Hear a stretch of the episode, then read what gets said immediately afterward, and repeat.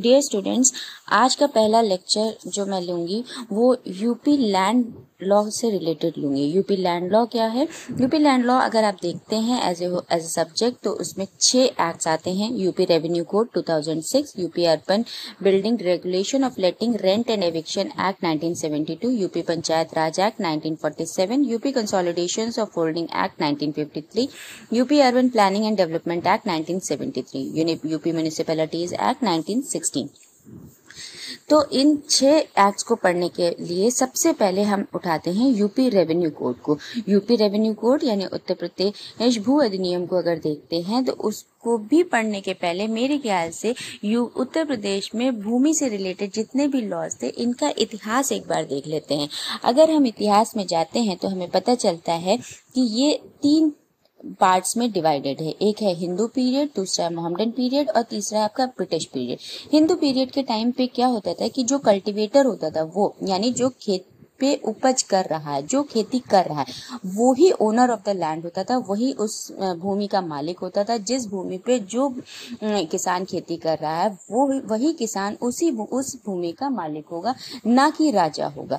मनु ने भी अपने अपनी लेखनी में कहा है king was not the owner the tiller was the owner of the land जो किंग था, तब फिर राजा का क्या काम था? राजा का काम था अपनी प्रजा को प्रोटेक्शन देना अपनी प्रजा को एक अच्छा माहौल देना। तो ये जो प्रोटेक्शन ये जो राजा उनको प्रजा को दे रहा था वो उस प्रोटेक्शन के एवज में राजा उनसे अपना शेयर लेता था उनसे टैक्सेस लेता था। ये टैक्स तो चलता था ले, लेकिन वो इस वजह से नहीं चलता था कि राजा जी राजा बन गए हैं तो उनको टैक्स दिया जाएगा बल्कि इस वजह से होता था कि राजा उन उनको एक अच्छा माहौल दे रहा है, बाहर, बाहरी तत्वों से बचा रहा है, इस वजह से अपने आप को निश्चिंत होकर खेती करने का मौका दे रहे हैं। इस वजह से वो लोग उनको टैक्स देते थे और यह हर राजा के, राज्य के अनुसार अपने हिसाब से उसका शेयर भी डिवाइडेड था। किसी में एक बटे बारह था, किसी में एक बटे दस था, किसी में एक बटे छह था।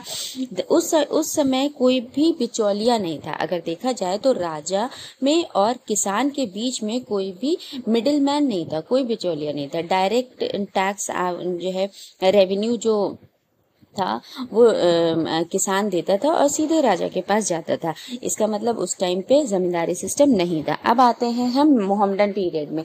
अब आते हैं मोहम्मदन पीरियड में। मोहम्मदन पीरियड की जो बिगनिंग हुई है पहले तो कोई भी इंटरफेरेंस नहीं होता था। आ, किस चीज़ में?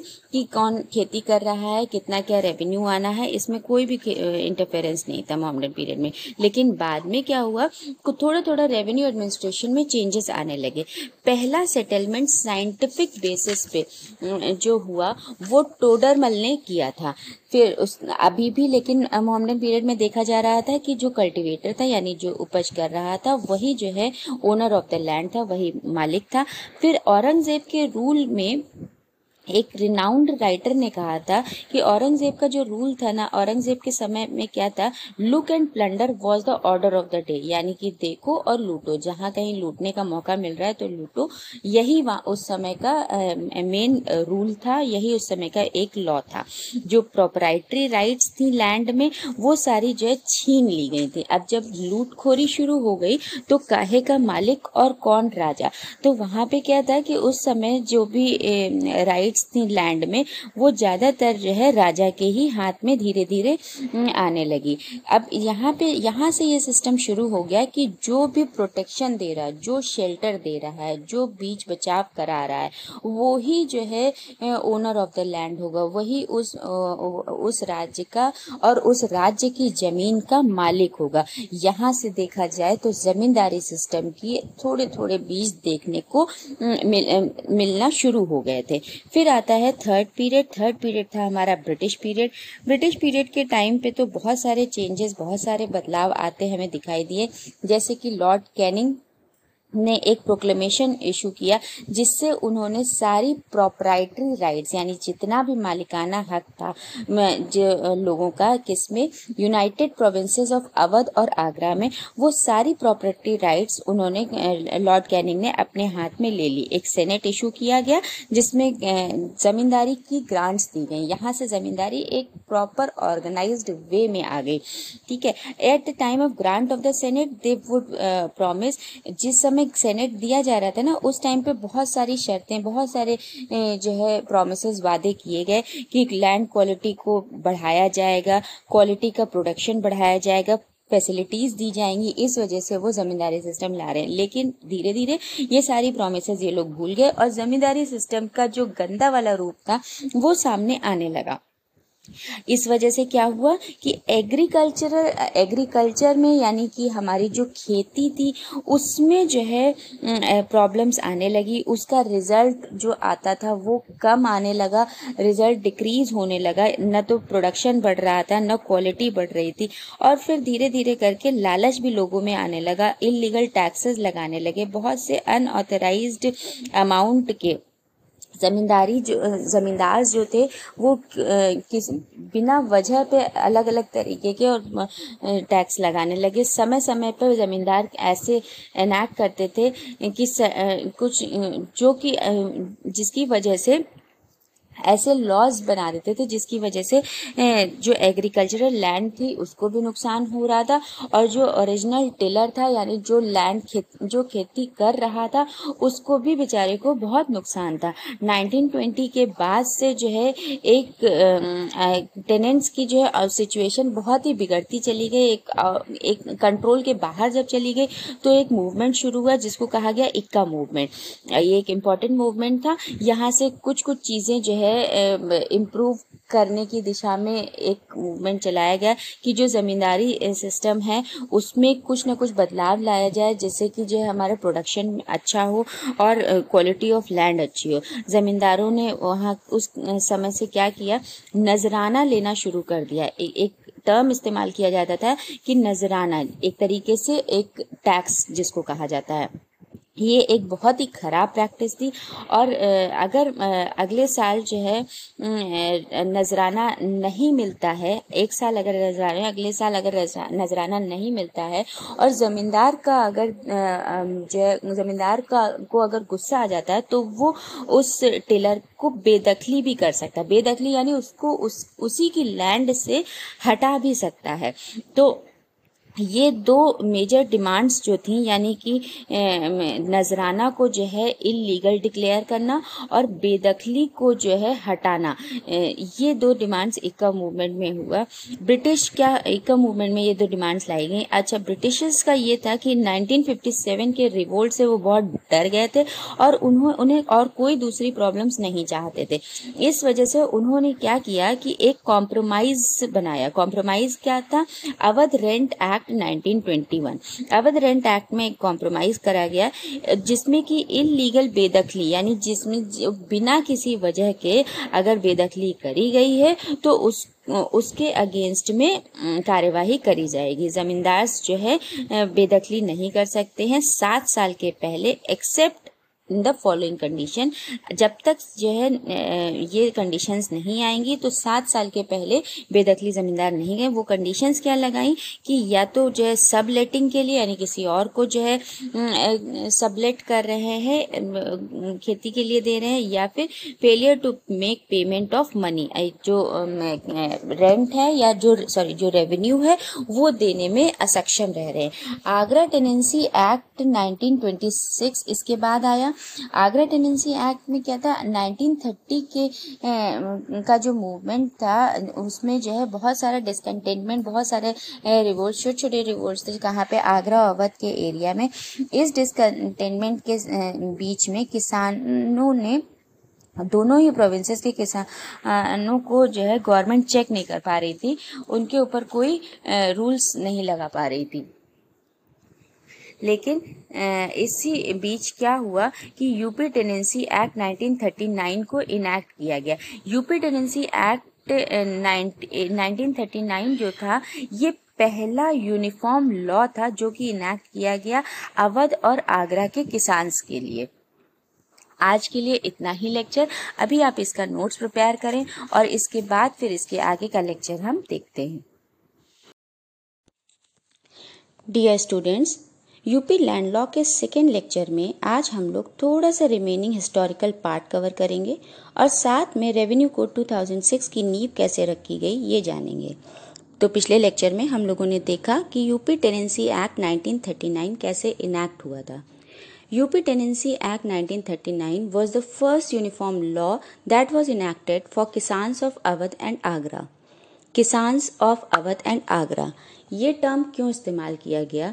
वो इसलिए क्योंकि यूपी को, यानी उत्तर प्रदेश को पहले उत्तर प्रदेश के नाम से न जान के यूनाइटेड प्रोविंसेस ऑफ़ अगध अवध एंड आगरा के नाम से जाना जाता था, यानी आगरा और अवध के संयुक्त प्रांत, जिसमें आगरा को पहले नॉर्थ वेस्टर्न प्रोविंस के नाम से जाना जाता था और ये प्रेसिडेंसी ऑफ़ फोर्ट विलियम्स का पार्ट थी, जो कि गवर्न होती थी बंगाल रेगुलेशंस के द्वारा। ये बंगाल रेगुलेशंस जो थे, ये बेसिकली सिर्फ़ और सिर्फ़ कलेक्शन ऑफ़ रेवेन्यू यानी राजस्व कैसे कैसे ज़्यादा से ज़्यादा राजस्व इकट्ठा किया जाए, उस पर ध्यान देता था, न कि टेनेंट्स के बेनिफिट पे, न कि किसान की बढ़ोतरी के लिए, उसके किसी फ़ायदे के लिए। सिमिलर सिचुएशन अवध में थी।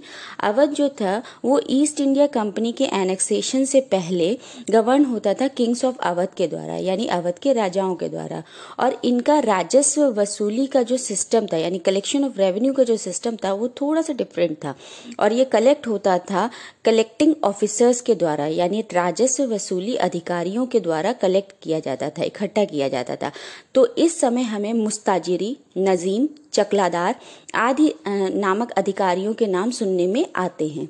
यहाँ पे क्या था कि इमीडिएट होल्डर ऑफ़ लैंड को कोई भी सब्सटैंटिव राइट नहीं थी। यानी जो किसान खेती कर रहा है, उसका कोई अधिकार नहीं होता था उसकी ही ज़मीन पर। और ये सब किसान जो है, ये जो कलेक्टिंग ऑफिसर्स थे, राजस्व वसूली के जो अधिकारी थे, इनकी दया माया पे बहुत कुछ निर्भर करते थे। यहाँ पे भी सिमिलर सिचुएशन थी। किसानों के संग बहुत ही अत्याचार होने लगा था। यहाँ पे एक हमें जमींदारी सिस्टम का प्रॉपर डिफाइंड लुक देखने को मिल रहा था। तो चीज़ें और बदतर होती जा रही थी। इन्हीं चीज़ों को और बेटर करने के लिए छोटे छोटे छोटे छोटे बहुत सारे चेंजेस आते गए। उनमें से जो एक मेजर लैंडमार्क चेंज था, वो अगस्त 1946 का रेजोल्यूशन था। इस रेजोल्यूशन में एक बात रखी गई कि एक जमींदारी सिस्टम को एबॉलिश करने की, कि जमींदारी सिस्टम को सिरे से नकार दिया जाए और इसको हटाया जाए। इसी के साथ जो बेचारे किसान हैं, उनके अधिकारों की बात रखी जाए। गवर्नमेंट से ये अपील की गई कि वो एक कमेटी अपॉइंट करे, जिसमें किसानों की बढ़ोतरी की बात हो, फ़सल की बढ़ोतरी की बात हो और ये जमींदारी सिस्टम को हटाने की बात हो। गवर्नमेंट ने ऐसा ही किया, एक कमेटी बनाई, जिसके चेयरमैन थे जीबी पंत और वाइस चेयरमैन थे ठाकुर हुकुम सिंह। बाकी और मेंबर्स जो थे, वो थे चौधरी चरण सिंह, के एन काटजू, जगन प्रसाद प्रसाद रावत, फूल सिंह और इनके अथक प्रयासों के द्वारा UP Z L R act बना। UP Z L R act यानी उत्तर प्रदेश जमींदारी abolition and land reforms act 1950 अब ये एक्ट जो था 1951 से जनवरी 1951 से आया और यहाँ से ये लॉ ऑफ़ द लैंड बन गया बेसिक लॉ बन गया उत्तर प्रदेश में रेवेन्यू को कलेक्ट करने का। तो अब प्रश्न ये उठता है कि जब ये बेसिक लॉ ऑफ़ लैंड बन गया तो अभी जो हमारा टॉपिक है, यानी यूपी रेवेन्यू कोड इसकी क्या ज़रूरत पड़ी? इसके आने की ऐसी क्या ज़रूरत पड़ी? यहाँ से हम देखते हैं कि यूपी रेवेन्यू कोड की नींव कैसे पड़ी। अब सिचुएशन यहाँ पे ये थी कि इस समय प्रेजेंटली यूपी में, उत्तर प्रदेश में टोटल थर्टी नाइन एक्ट्स थे, जो कि रेवेन्यू लॉ से रिलेटेड थे, यानी राजस्व वसूली से रिलेटेड थर्टी नाइन एक्ट्स थे, जिसमें सबसे इम्पोर्टेंट जो था वो हमारा ये यूपी जेड एक्ट था और UP land revenue act nineteen hundred one था। और ये जितने भी एक्ट्स थे, जितने भी इनैक्टमेंट्स थे, ये सब जो है ब्रिटिश रेजीम के टाइम के बने हुए थे, जो अब बहुत ऑप्सलीट हो चुके थे, यानी अप्रचलित हो गए थे या इनकन्सिस्टेंट हो गए थे, यानी एक दूसरे से असंगत हो गए थे, जिसकी वजह से क्या हुआ कि बहुत सारे रेवेन्यू केसेस बढ़ते जा रहे थे कोर्ट में केसेस बढ़ रहे थे पेंडिंग हो रहे थे डिस्पोजल नहीं ठीक से हो पा रहा था, इस वजह से बहुत केयस की सिचुएशन हो रही थी। अब एक बहुत ज़रूरत हो गई थी कि एक कंसोलिडेट और अमेंडेड लॉ आए, यानी इकट्ठा करा जाए एक जगह, और जो पुराने हैं उनको हटा के या कुछ नए हैं या नए चेंजेस के जो सिनेरियो में चेंज आया है, उनके अकॉर्डिंग कोई नया लॉ अमेंड करके बना के तब एक एक जगह पे लाया जाए। किससे रिलेटेड ये लैंड लॉज बनने थे? ये हमारे भू भू खातीदार, यानी कि लैंड टेन्योर्स के रिलेटेड और लैंड रेवेन्यू यानी भू राजस्व से रिलेटेड लॉज बनने थे। इस तरह यूपी रेवेन्यू कोड की नींव रखी गई। यूपी रेवेन्यू कोड जो हमारा था, ये राष्ट्रपति महोदय से इसको राष्ट्रपति महोदय से इसको अनुमति मिली ट्वेंटी नाइन्थ नवंबर 2012 को और 12 दिसंबर 2012 को 2012 को ये प्रकाशित हो गया।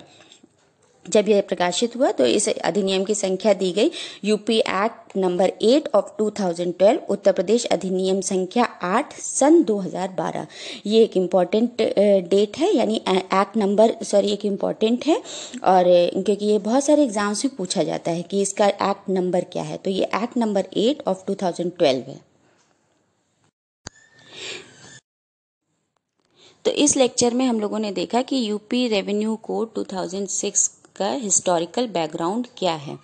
अब नेक्स्ट लेक्चर में हम लोग यूपी उत्तर प्रदेश राजस्व संहिता 2006 यानी उत्तर प्रदेश रेवेन्यू कोड 2006 में क्या दिया हुआ है, हम लोग वो कवर करेंगे। बेसिकली अब हमारा मेन जो लॉ है, जो एक्ट है, वो नेक्स्ट लेक्चर से स्टार्ट हो जाएगा।